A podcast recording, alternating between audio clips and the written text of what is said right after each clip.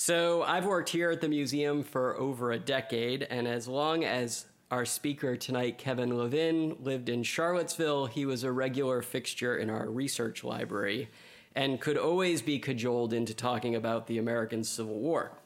So, when we received word of the publication of Searching for Black Confederates, we leapt at the opportunity to bring him back to the Virginia Museum of History and Culture.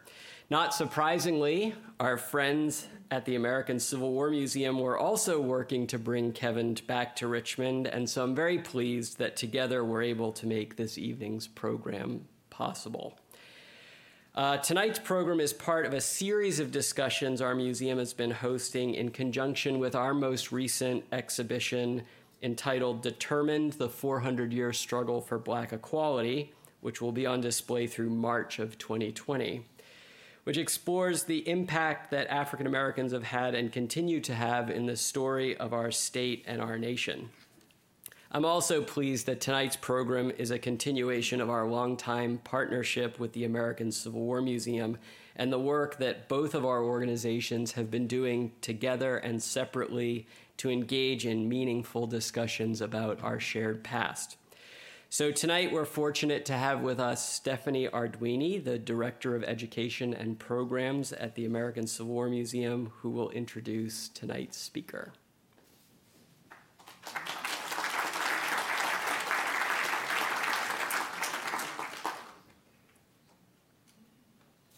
Thank you, Andy, and thank you all for coming out this evening.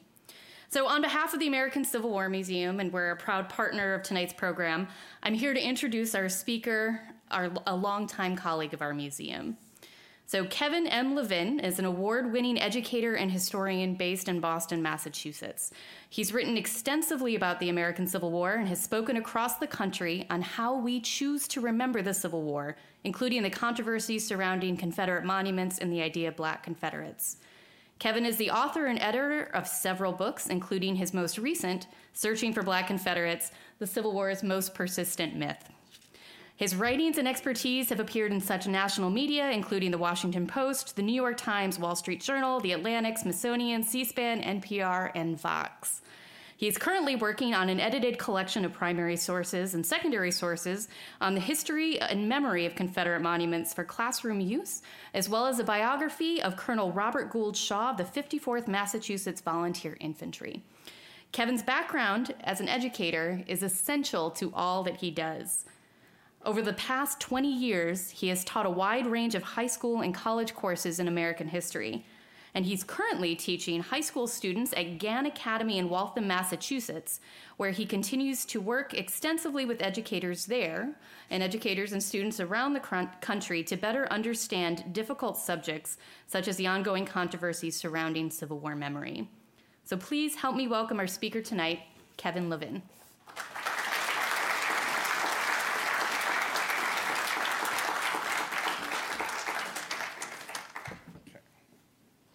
So, good evening, everyone. So, I am thrilled to be here tonight. Um, thrilled to be back in Richmond. Uh, as was just mentioned, uh, I spent 11 years uh, living and teaching in Charlottesville, Virginia. Uh, I spent obviously a lot of time uh, here in Richmond doing research uh, for various book projects, but also you know, bringing my students from Charlottesville down to Richmond to sort of tour Monument Avenue, places like Hollywood Cemetery. I mean, what better way to teach the American Civil War and Civil War memory than to actually bring your students to these sites? And I did that on a regular basis. So it's great to be back um, here at the Virginia Museum of History and Culture. And, and thanks as well to the American Civil War Museum for um, co sponsoring this.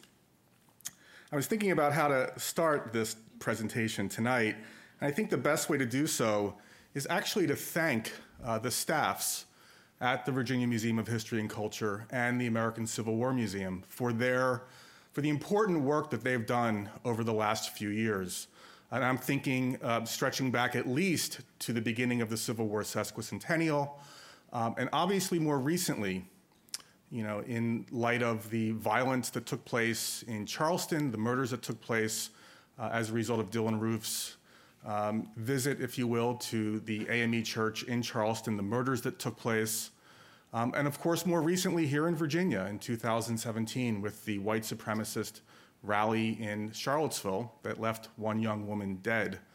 Um, these conversations, I think it's safe to say, are obviously about how we are now remembering or struggling to come to terms with uh, the memory of the Civil War, the legacy of the Civil War and Reconstruction.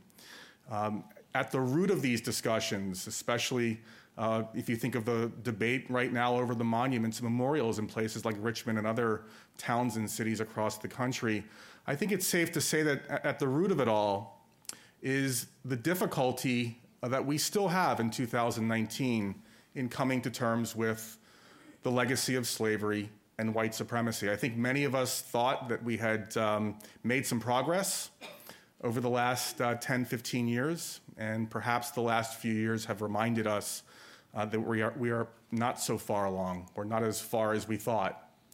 And both of these institutions have done vital work in engaging the community here in Richmond and beyond. I can't think of more important work right now, and I hope it continues. I suspect that it will.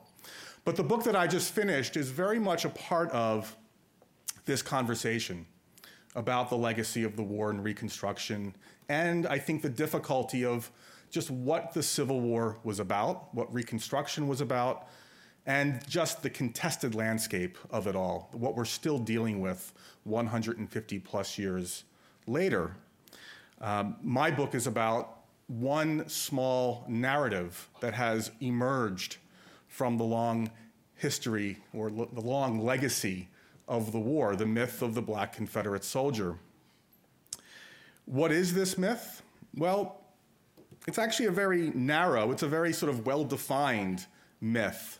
Um, depending on who you talk to, uh, the claim is that anywhere between 500 and 100,000 African Americans fought as soldiers in the Confederate Army. Now, that, of course, right off the bat should send some warning lights going. We should see some warning lights going off, right? We can't seem to narrow it down between 500 and 100,000. So, right off the bat, the fact that the people who are pushing this narrative can't agree on a number or even come into close proximity of an agreed upon number is, is actually quite telling. But what I want to do is I want to start with uh, the following image, because for many people who have fallen for this narrative, this myth, who promote it actively, um, can look no further than the image or the photograph in front of you. For many people, this is one of the most iconic, one of the most important photographs from the history of the Confederate military, because at first glance, it looks as if what you're looking at here uh, are two Confederate soldiers. Uh, I would suggest that what you are looking at is, in fact, one of the most important photographs from the history of American slavery. And that's what I'm going to try to sort of um, expand upon uh, during this talk tonight. Again, it's easy to see why people fall for this myth. Uh, they appear to be both soldiers, they're sitting next to one another. Uh, they're both, of course, wearing Confederate uniforms. And, of, and what stands out beyond that uh, is that they seem to be armed right to the teeth, right? I mean, anywhere that you can fit a weapon, you've got it, right? And you can find this photograph on hundreds, if not thousands, of websites today. Of course, what you're in fact looking at is an example of the master slave relationship at war between 1861 and 1865. The man on the right is Silas Chandler, and the man on the left, or the boy on the left, I should say, seven, roughly 17 years old, Andrew Chandler. Uh, Silas was born into the Chandler family here in Virginia.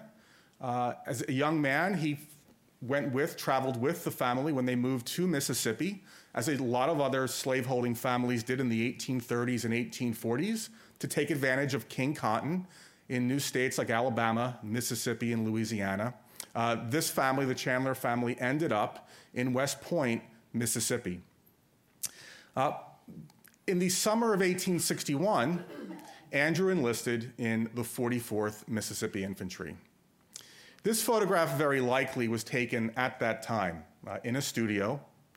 And if you now, I think, are with me and you see this not as an example of two soldiers, uh, but as master and slave, I think you can take on a slightly different perspective uh, when you look at this photograph. Because when I look at it now, having looked at it for 10 plus years, I sometimes chuckle. Uh, you know, it's, it's hard not to. Because I imagine this young, bright eyed boy, never been off to war before, of course, walks into a studio with his body servant, as he would have been called, Silas, what I call in the book a camp slave, uh, so there's no confusion as to the legal status of these individuals. Um, they're walking into the studio, and I imagine Andrew in his uniform, excited about the prospects of war, wanting to demonstrate his manhood, his bravery to his family back home with a photograph. I imagine him walking into the studio and just being sort of impressed by all the weapons arrayed in front of him.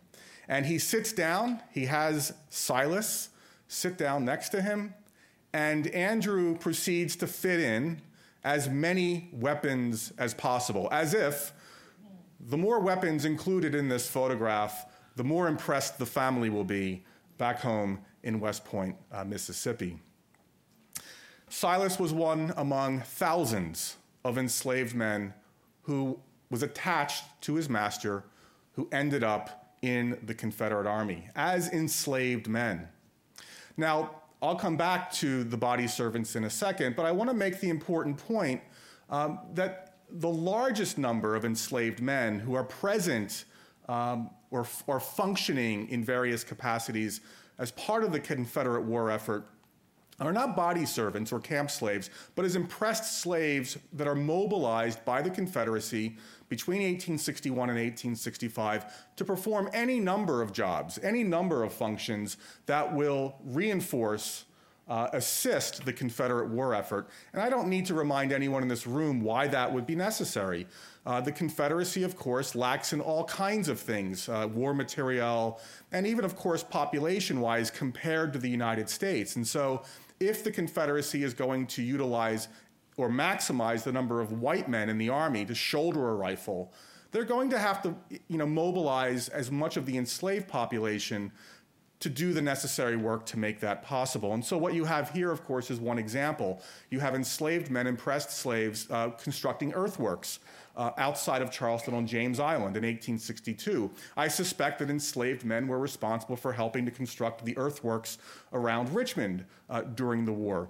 Uh, you would have found enslaved men constructing and repairing rail lines, they would have been working in mines. Um, they would have worked here, of course, locally at the Tredegar Iron Works, um, helping with the construction of, uh, of ammunition, cannon, right? Anything, again, that the, that the Confederacy needs um, to advance the, the war effort, they would have done. These are not the men that are written about today as part of this black Confederate myth. The most of these men are nameless, um, but they are a crucial aspect of the war that often goes unnoticed, um, in addition to these camp slaves or, or body servants. And so here are a couple of examples. Uh, again, there would have been thousands of these men, uh, these body servants, in various Confederate armies. And if you want to get a sense of the scale, uh, imagine Robert E. Lee's army marching north in the summer of 1863 through Maryland into south central Pennsylvania, culminating in the Battle of Gettysburg uh, in July of uh, between July 1st and July 3rd. Um, if we're estimating that army the size roughly 75, 80,000 men, there may have been as many as 10,000 enslaved men, body servants, impressed slaves making the army, allowing the army to do what it needs to do. And I'll come back to that um, in a second. Uh, here's a more common example of sort of a photograph of, of the camp slaves, of these body servants. Here's another one here um, of an Alabama officer with his uh, camp slave Burrell. One of the things that I found interesting in doing the research is I, I wanted to better understand you know, we usually think of the master slave relationship in the context of the plantation or a small farm, where the master and slave sort of come to some agreement, or the master is able to sort of set the expectations for his enslaved population over the course of a period of time. Um, both parties become used to the landscape um, of, that, of that particular setting. But what happens when you pluck that master slave relationship out of the plantation and place it into something that's entirely new, right? Um, an entirely new landscape that where there are a lot of unknowns. And that's one of the things I wanted to sort of better understand because what I learned is that over time, this master slave relationship both stretched for a number of reasons and contracted at different times. And sometimes that relationship, of course, was severed entirely. And, and the obvious example of that would be uh, a camp slave running off for uh, permanently. So that's an example where um, the relationship is severed, right? And that happens, of course, throughout the war.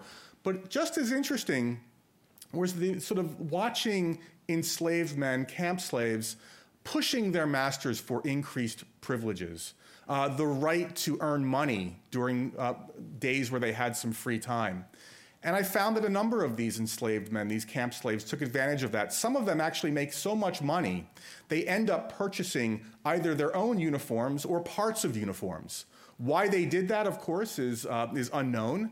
Um, perhaps they wanted to feel sort of more closely connected with the army. They wanted to see themselves, perhaps, uh, as something other than an enslaved individual, that perhaps they were, in a sense, role playing.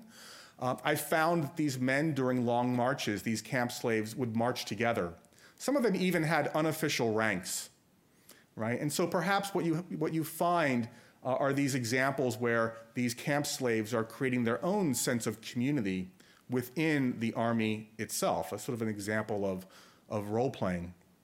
Sometimes, of course, that relationship gets stretched a bit too far, and a Confederate officer will have to push back and reset uh, the terms of that relationship. And I found a number of examples where that happens. Uh, one of the most um, brutal examples is of a Confederate officer who writes home in vivid detail to his wife about having to stretch out full, as he said, uh, this enslaved man uh, in a home. And he describes uh, delivering 400 lashes uh, to this individual. So you find that the dynamic of that relationship, the master slave relationship, whatever you find back home, you find that playing out um, in camp um, as well.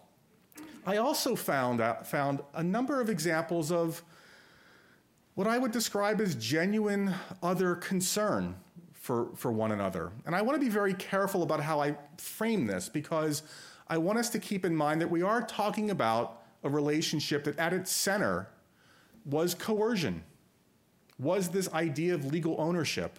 So I don't want to sort of suggest here that we're talking about friends at war together. But if you're talking about two men who are both away from home for long periods of time, away from their respective families, Silas had a family back home, a wife and a newborn that he never met. Um, if you're talking about moments where food is lacking, weather, experiencing bad weather, and of course, disease. I found these moments where master was taking care of the enslaved man and vice versa. And again, I'm, i want to be very careful about how we characterize these relationships.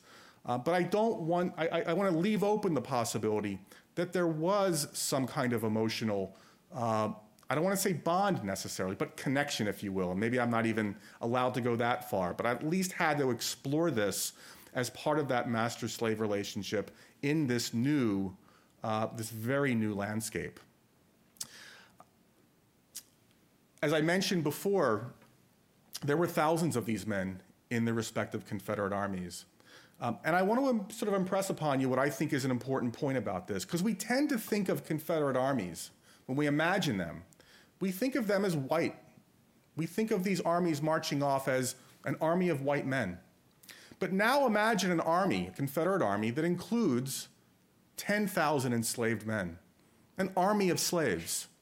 And I think that's important to keep in mind because I think we tend to, uh, we tend to draw a distinction between what the Confederacy was fighting for, which many of us are no problem sort of admitting, acknowledging the importance of slavery to the Confederacy. But Confederate soldiers, not all of them owned slaves. They weren't interested in defending slavery. If you have this idea, this image now of an army of slaves marching off, then I think you have to place that distinction in check. Because I would suggest to you that even if you owned zero slaves, you had just as much an interest in maintaining slavery as someone who owned 100. Why? Because every day you woke up and you could see around you the central importance of slavery. Slaves are what made the army possible. They are, enslaved men are what allows a Confederate army to camp efficiently, it allows a Confederate army to march, and it also allows an army to engage in battle. Enslaved men are the cornerstone, to use Alexander Stephens' word, of the Confederate military. There is no Confederate army without enslaved men, and it is impossible for me to imagine that Confederate soldiers don't see that every single day. They are reminded of it every day in camp, on the march, as well as on the battlefield. So I want to make that point vitally clear. I also want to sort of remind us that at no point during the war, before, before the end of the war in March of 1865, are any Confederates under the illusion of the status of black men in the Confederate Army. I have yet to find a single account of Confederates who are acknowledging before this important debate takes place, which I'll get to in a second, in 1864, that black men are fighting as soldiers in the Confederate Army. No one is confused. And that is often lost in the current debate that we are having about these so called black Confederates. In fact, uh, when Confederates learn or read in Northern newspapers, they, hear, they read reports, and there are countless reports in Northern newspapers of the Confederate Army utilizing black men as soldiers. They push back vigorously against this idea. They find it insane. It's a crazy idea. Why would Confederates recruit black men as soldiers, given, as we all know, that what the Confederacy was fighting for was the defense and expansion of slavery and white supremacy. It would undercut the very purpose of the Confederacy. And that is the, essentially the argument that emerges in 1864. Because by early 1864, more and more people are acknowledging that Confederate hopes for independence are diminishing, right? Everyone, more people can see it. The first general, not the first during the war, but certainly the most important in this debate, is Patrick Cleburne on our left in the Army of Tennessee, recent arrival from Ireland. Uh, he broaches the idea with his command of enlisting slaves as soldiers. Uh, some of his command is curious about this idea, but there are a number of people who are outraged. And word gets back to Jefferson Davis here in Richmond that this discussion is taking place, and Davis immediately ordered Cleburne and others to cease talking about this. This would undercut, again, the purpose of the Confederacy itself. But within a few months, of course, that debate has become much more public, much more vocal. More people are involved in it.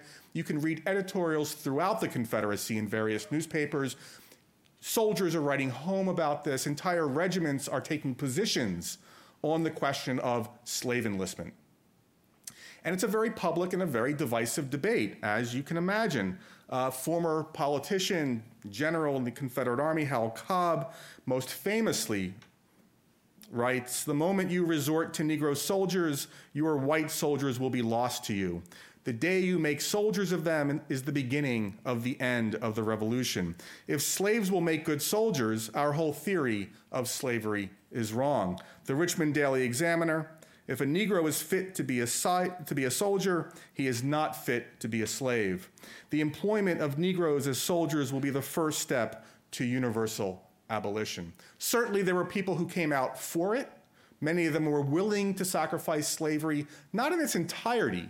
Most of them were willing uh, to sort of allow for limited emancipation for the sake of perhaps um, extending the war. But this debate goes on throughout 64 and early 65. It's not until Robert E. Lee comes out for it that the Confederate Congress really is able to sort of push for it and on March 13th, they barely, um, they're barely able to pass legislation allowing for the enlistment of slaves. But as you all know, it's, it's much too late to make a difference in the outcome of the war. Again, what I want to stress right here at this point is no one who writes for or against during this very public, very divisive debate ever comes out and says, oh, by the way, there are already black men fighting as soldiers in the Army. It doesn't exist. And that, of course, I used to have a, uh, a competition. I, I offered a reward, a $100 reward on my blog for a number of years, if you could find it. It would, it would have been the find of the century, as far as I was concerned. Uh, just a quick cartoon northern newspapers having a little bit of fun at the expense of this, uh, this proposal. The idea being, of course, that once you recruit these black men as soldiers in the Confederate Army, they will immediately drop their weapons. And of course, you know what follows. They're going to run off to the enemy. The war ends in the spring of 1865 as it began for the Confederacy. Despite the last minute legislation, it ended pretty much as a white man's war. Okay? Um, the post war period is interestingly consistent with the war, year, the war years. Uh, camp slaves, black uh, body servants are a prominent feature in the lost cause of the post war South. This narrative that defeated Southerners, defeated Confederates, uh, developed uh, as a way to sort of explain defeat, as a way to explain uh, what had just happened right? The war wasn't about slavery in the end. Their generals, like Lee and Jackson, remained morally just. The Confederate cause, of course, also remained uh, morally just. And at the center of it all is the enslaved population remained loyal to the Confederacy until the very end of the war. And, and camp slaves are a, are, a, are a central image, if you will, um, in, in making that claim, right? And here you have, of course, a popular, popular post war illustration Jackson leading a religious service, and you can see to his right, you can see the body servant, right? You can see the camp slave. And it was, again, a popular image in, the, in this sort of post war literature. Uh, Confederate veterans write about their loyal body servants. They forget all about body servants running off, uh, different kinds of. Um, of protests that take place or, or, or, rocky relationships between master and slave. The relationship was perfect. It was an, it was an expression of, um, of sort of Southern paternalism uh, in the end. Here you have another image. Uh, you can see one black man lounging by a tent, and in the background, uh, you can see a couple um, black men and women preparing food. Again, central features in this sort of lost cause narrative. And this continues into the end of the 19th, tw- early 20th century when Confederate veterans uh, get together for their reunions. Former body servants are present, uh, are consistently present, uh, in some cases in fairly large numbers, from what I can tell.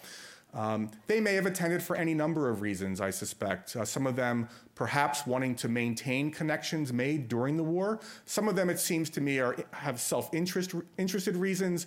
Perhaps they believe that attending a Confederate uh, reunion might reinforce their position back home. Uh, remember, some of these Confederate veterans now occupy important positions of leadership in their respective communities. So perhaps attending uh, might place them in, in good favor um, back home. Some of them earn money at these reunions, which you, you want to remember attract thousands of people from around the country. And some of them are quite popular. Here is Jefferson Shields. You can see he's wearing a number of reunion badges. Um, he attends at least 10 Confederate veterans reunions uh, during the post war period. One of the most interesting examples is this man. Steve Eberhart Perry. Fascinating man from Georgia. Um, his master's surname was, of course, Eberhart. Um, when he attends the reunion, uh, he adopts the Eberhart surname. When he's away from it, he uses Perry, which is interesting. And, I, and it's possible that perhaps Eberhart understood the role he was playing at these reunions. And, and I want to emphasize that, that these camp, former camp slaves play, a, play a very important role uh, in these reunions because they are living reminders of the loyalty of these camp slaves. They are, they are uh, a living manifestation of the loyal slave. At a time when, of course, the post war South is experiencing a good deal of racial unrest. So, as younger African Americans are pushing for civil rights in various capacities, um, white authority uh, figures and Confederate veterans can sort of point to these camp slaves and say, behave like them.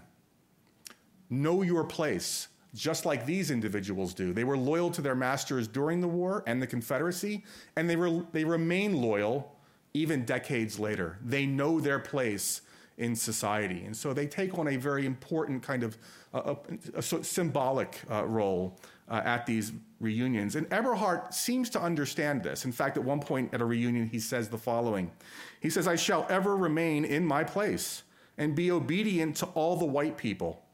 I pray that the angels may guard the homes of all Rome, meaning Rome, Georgia, and the light of God shine upon them.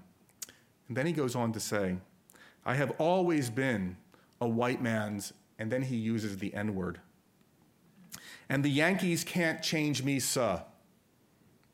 Was he, did he really believe this?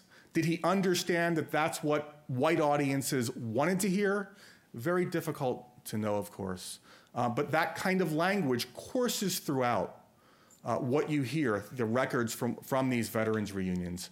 Um, so I suspect that many of these former camp slaves understand that they are role playing.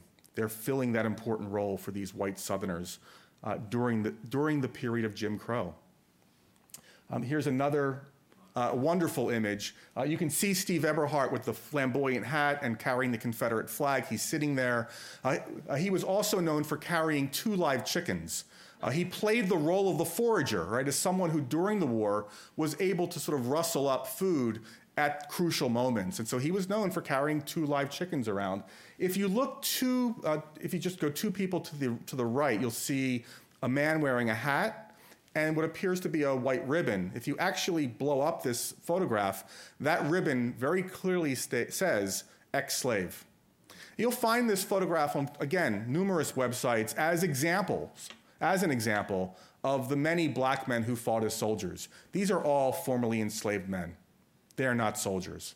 And there is no record of Confederate veterans or anyone else that attended these reunions that was under the impression that any of these men was fighting or fought as a soldier during the war. They're very consistent with the war years. Here's another one. Just going to go through these. It, this is, gives you a sense of just how sort of popular the, the image of the loyal slave was by the beginning of the 20th century. This is an advertisement uh, from the New York Tribune. You have Robert E. Lee selling a new washing machine, which of course makes perfect sense. Um, it reflects, of course, Lee's prominence, his place in the national memory uh, by the early 20th century. But notice next to him is the camp slave cleaning his socks, right? So that's also included, which I find quite interesting. You'll also find the, the camp slave, the memory of the camp slave in Confederate monuments. And of course, that period between 1880 and 1930, when many of these monuments and memorials are dedicated, I sort of want to make the important point here to remember that it's important to remember that these monuments and memorials are not history lessons. They are not. They tell us about how specific organizations and perhaps the culture at large chose to remember the Confederacy and the American Civil War. And I think the best way to make that point is to look at monuments and memorials that specifically focus on African Americans, and of course, specifically the camp slave and there are a number of them. Uh, but just before I get to that, to give you a sense of just how deeply or popular that this sort of uh, memory of the loyal, uh, the loyal slave was uh, at this point in time in the 1920s, just remember that the US Congress was debating whether or not to construct a national Mammy monument for the National Mall. So imagine today visiting the Lincoln Memorial, Jefferson Memorial, Washington Monument, and the Loyal Mammy Monument on the mall. That didn't happen but that they were debating it, of course, says a great deal. But there were loyal, there were camp slave uh, monuments to individual camp slaves, as you can see here. There is one in Fort Mill, South Carolina. But the most important one is in Arlington National Cemetery, dedicated by the United Daughters of the Confederacy in 1914, dedicated in, with the help of President Woodrow Wilson roughly 360 Confederates had been disinterred from area cemeteries, reinterred in Arlington, and this monument, of course, is at its center.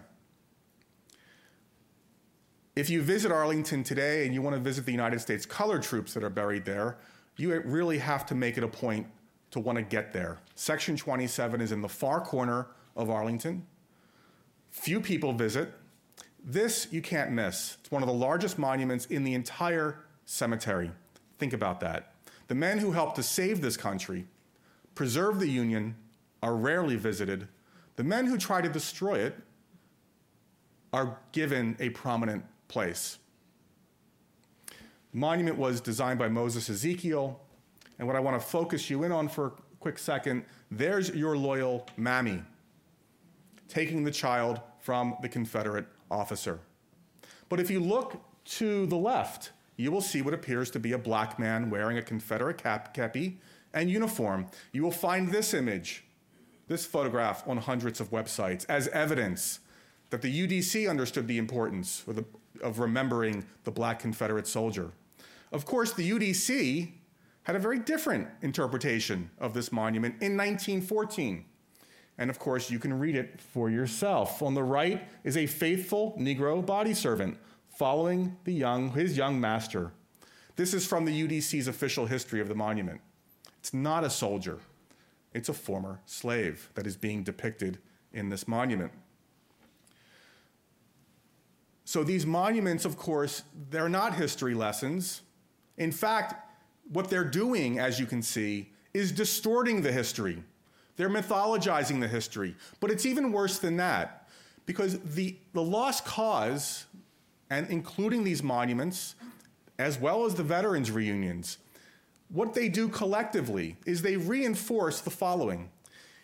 If African Americans were happy under slavery, if they were really not interested in their own freedom, but remaining loyal to the Confederacy and their master, then that reinforces the point that they don't really deserve full citizenship rights in a post war nation.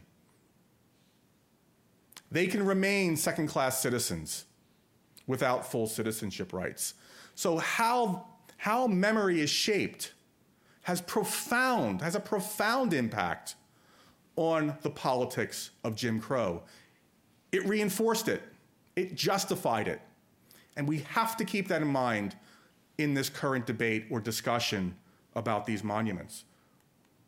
This is the only one from the period that even comes cl- that actually does depict African Americans as individuals, as men.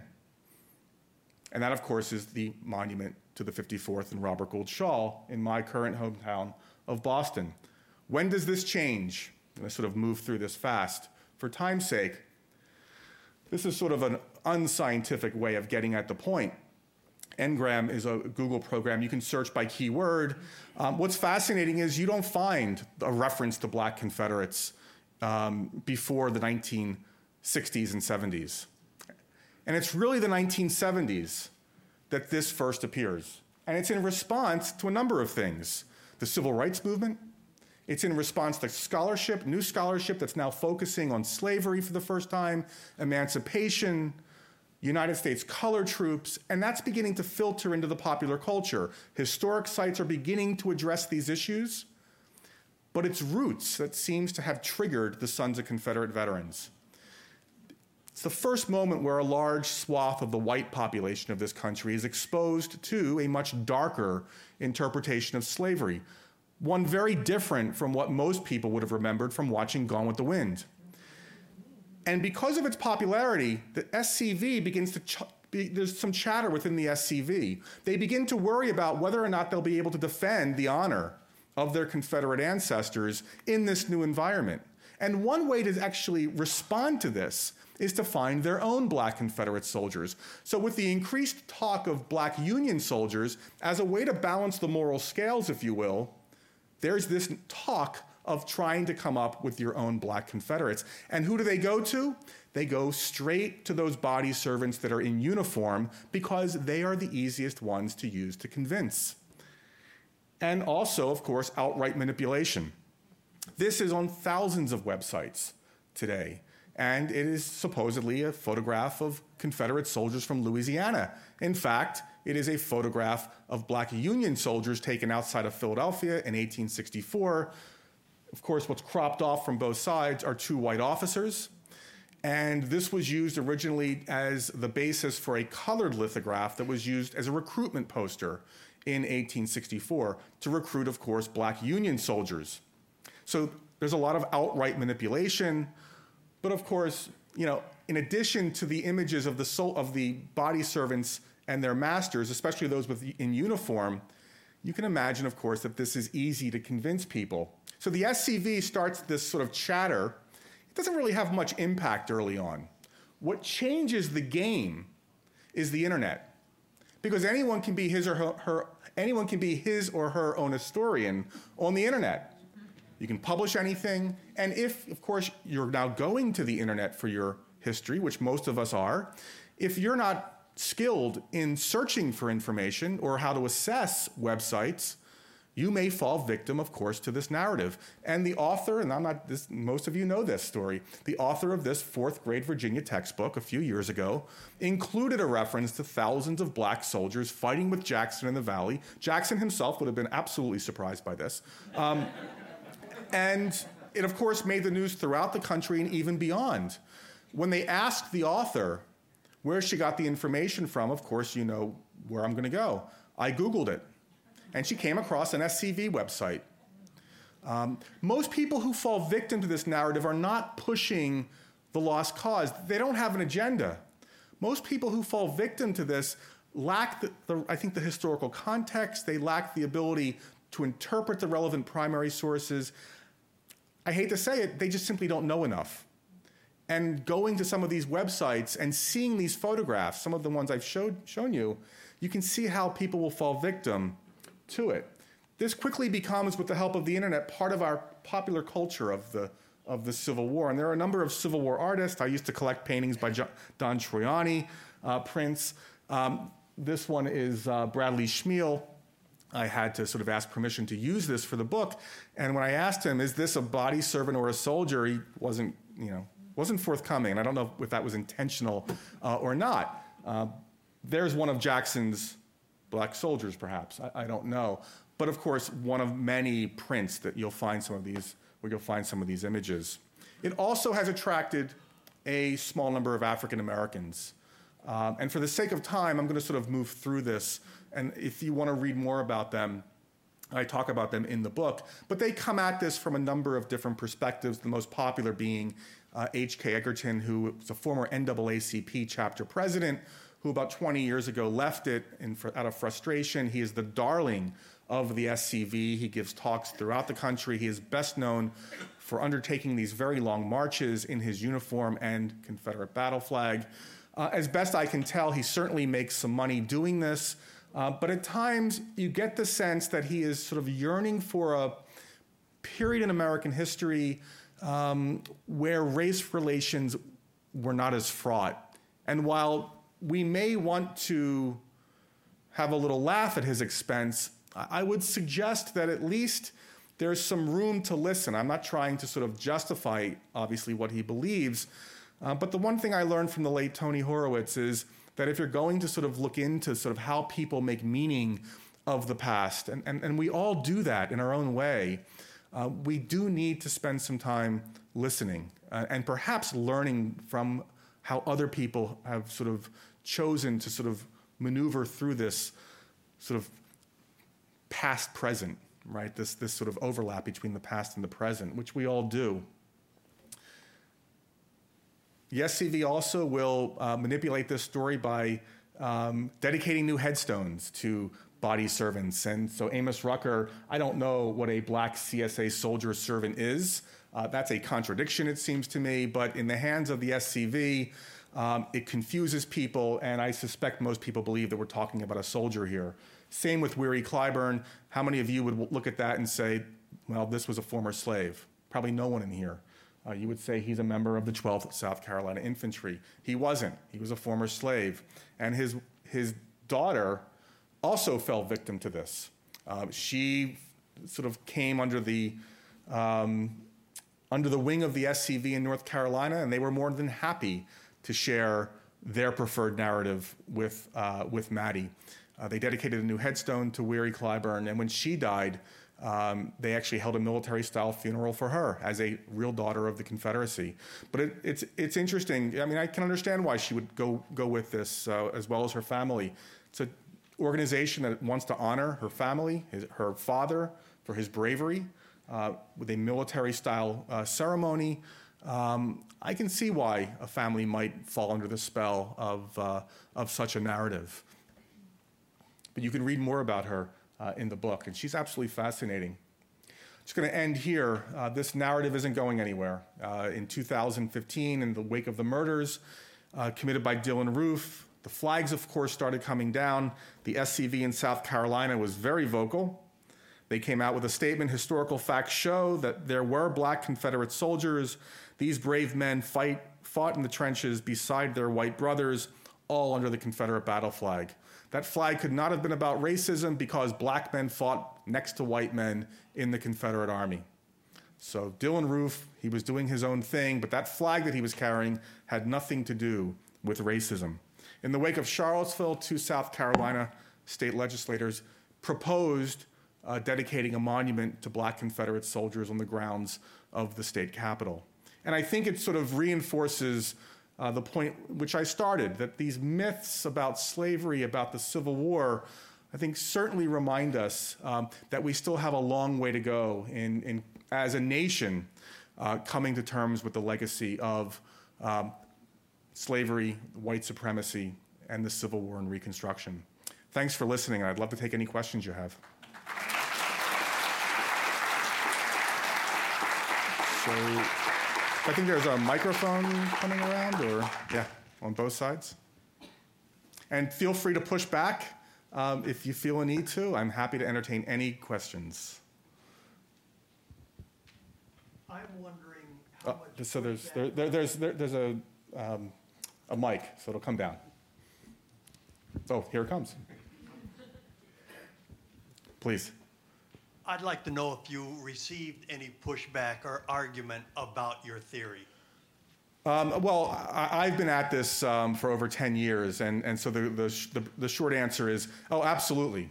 Um, in fact, I have, um, I have an email file that, a a couple miles long that I'd be happy to share with you. Um, you know, I think that you know, the, pushback reflects, I think, the point you know, that I was trying to get at tonight, which is overall that uh, this, this discussion, this subject, um, opens up a lot of can of worms for a lot of people. And people who are unprepared or unwilling, for whatever reason, to wade into the actual history um, this is in part what you end up with people who sort of uh, unleash their rage, which is, which is fine. Uh, I, as someone who studies memory of the Civil War, I find it sometimes interesting to sort of read that response because it often reflects um, sort of implicit assumptions about where that individual is coming from. But I gotta say, this was not a difficult book to research. It's not as if I had to go sort of um, deep undercover and get permission from archives that were unwilling to share their, uh, their materials. Confederates were very upfront about the place of African Americans in the Army during the war and within the broader culture, the Civil War culture, or, you know, the, the, the veterans reunions, et cetera, after the war. You don't have to go far to actually get at, dare I say, the truth. Thanks for the question. I'm curious if the military would have entertained the idea of giving black soldiers weapons. Well, I mean, that's a wonderful um, point you're making because, of course, as all of you know, one of the big fears for white Southerners throughout the entire antebellum period is the potential of slave rebellion, right? Uh, certainly, Virginians would have remembered passed down stories of Nat Turner's rebellion. Certainly, they would have followed earlier in the century uh, the racial unrest in the Caribbean. So, and, and of course, even the rumors of, of slave violence is enough to send uh, fears throughout, you know, communities. So the idea of, um, of just simply handing out rifles uh, to enslaved men, whether they're freed or not, um, you have to imagine they would have thought twice about that. And, they, and I think they did, right? Because, of course, the other thing to remember, and I didn't talk about the battlefield at all, because uh, there's a lot of misconceptions about stories of, of, of, black men fighting on, on battlefields throughout the Civil War. White, white soldiers, Confederates, are deeply ambivalent when they see their camp slaves rushing onto the battlefield. Because the battlefield is a place for white Southern men to defend and display their honor. It's not a place for black men to, to, to, to demonstrate their bravery. if they're as brave as white men on the battlefield, as skilled as white men on the battlefield, then to sort of paraphrase Howell, Howell Cobb, what are we doing here? It's going to undercut the revolution. Slavery itself is undercut, the very assumptions that undergird the slave system. And of course, when they hear that the United States has decided to enlist soldiers, this is a nightmare. And of course, what, what do Confederates do on battlefields throughout the South during the war when they come face to face with black men, US soldiers? They murder them. They slaughter them. Why? Because they don't see them as soldiers, they see them as slaves in rebellion. And don't take my word for it. My first book was about a slaughter at the crater. They wrote, they wrote home about this in vivid detail. So it's a great point you're making. Thank you. Hi, Kevin. Yes, um, it would seem to me to, to, starting out on this, and as you work through it, you'd have to come up with a really good, clear definition, at least to you, of of what a soldier was, the term soldier, and what constituted military service, um, uh, uh which can be broadly defined, but it would seem to me that, that you would have wanted to come up with a pretty clear definition. How did you do that? Did you do that? How did you do it? and how does that kind of inform the discussion as to yeah. as to what a soldier is and what service in the sense that people want to use it is? I, that's a really good question, and you know I didn't have to invent a definition. I simply followed what Confederates. Uh, tell us or told us uh, uh, during the war itself. And I think for both sides, for the United States um, and the Confederacy, it, you know, it's the idea of the citizen soldier that as a citizen of a nation, you have an obligation uh, to come to its defense when it's under threat. And of course, both sides engaged in the draft, right? Um, and of course, you're drafted. The draft is justified because, of course, as a citizen, you have an obligation to come to the defense of, of your respective country. Um, and uh, uh, well, I mean, beyond that, of course, you're talking about formal enlistment, and, and the armies would have had a formal enlistment process. And that takes place, of course, for white men uh, throughout just about the entire life of the Confederacy. Uh, for the United States, of course, uh, it's a little bit more complicated because, you know, by 1863, they do start enlisting black men. But the difference, of course, is, and I think this is an important point to remember, um, black men are serving as non citizens. Remember, the Supreme Court in 1857, in the Dred Scott decision, ruled um, that African Americans are not citizens and cannot be citizens of the United States. Um, so I, I, I, sort of I didn't come up with a definition. I just simply followed along with um, what the Confederacy, um, what they did during the war in terms of recruiting men into the, the respective regiments. I hope that sort of is good. I want to thank you for coming and for giving us this presentation. You're welcome. As you have indicated, uh, you are certainly aware that there are other scholars who have looked at the same evidence that you have done and have come to markedly different conclusions. Um, some of them, indeed, are African Americans. I'm acquainted with some of them. Uh, there are scholars of earlier day whose work has not been uh, refuted by any means. Uh, one of them, uh, I was privileged to know, uh, was Eugene Genovese, who was working on some of these issues at the time of his death. We need to recognize that um, people change their minds over time. They change their attitudes over time. Uh, there were people in the South who thought secession uh, was a mistake, as in the event it proved to be. There were people in the North who thought the South should be a, uh, allowed to go peacefully. Uh, it, I'm not sure, I'm not sure the, what the question is. The question um, is um, Do you recognize that there are other uh, opinions? And could it, do you recognize the possibility that this persistent myth persists because it is a myth. So I'm going to try and respond, but thank and thank you. Um, is there a is there a, a, a range of opinion on this? Uh, the answer, of course, is absolutely. Now, now Genovese, um, Eugene Genovese, in fact, did write a little bit about uh, this specific issue in one of his last books. It was a, it was a book, a small book uh, published by Cambridge University Press called Fatal Deception.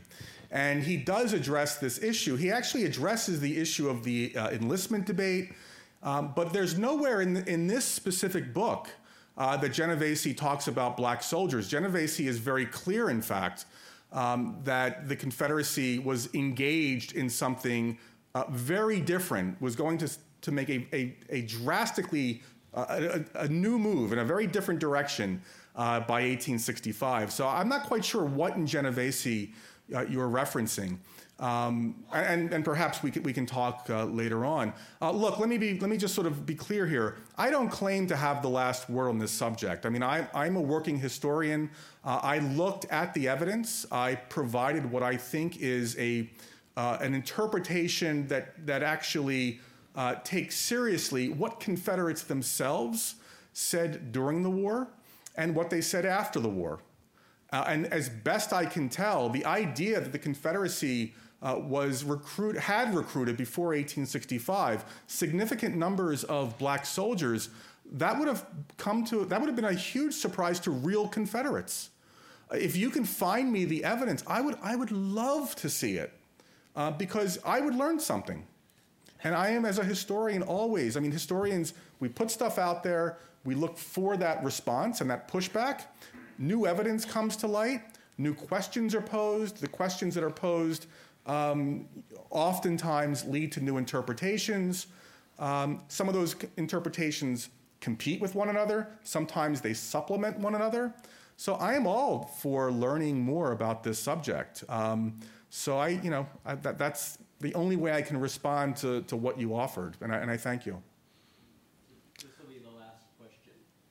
Hi, uh, thank you for uh, coming to speak tonight. Um, of all of the persistent myths surrounding Confederate memory, what about this one in particular attracted you to it enough to write about it and address it? Yeah, I first came across it roughly in 2008. And I think there are a couple things. First, as someone who is interested in memory, uh, it's just a wonderful case study to get at.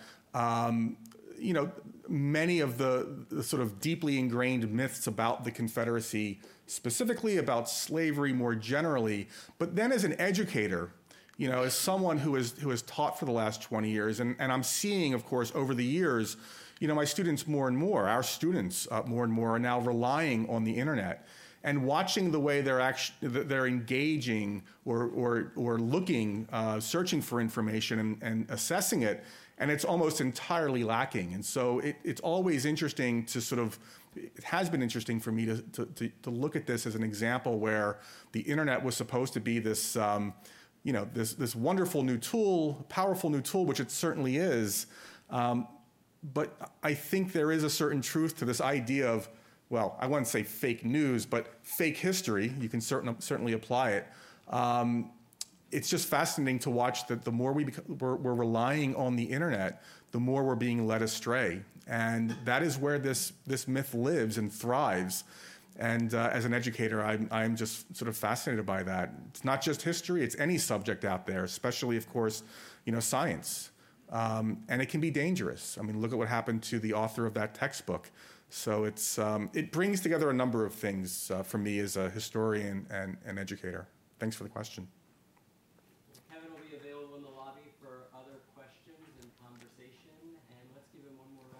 Thank you. Thank you.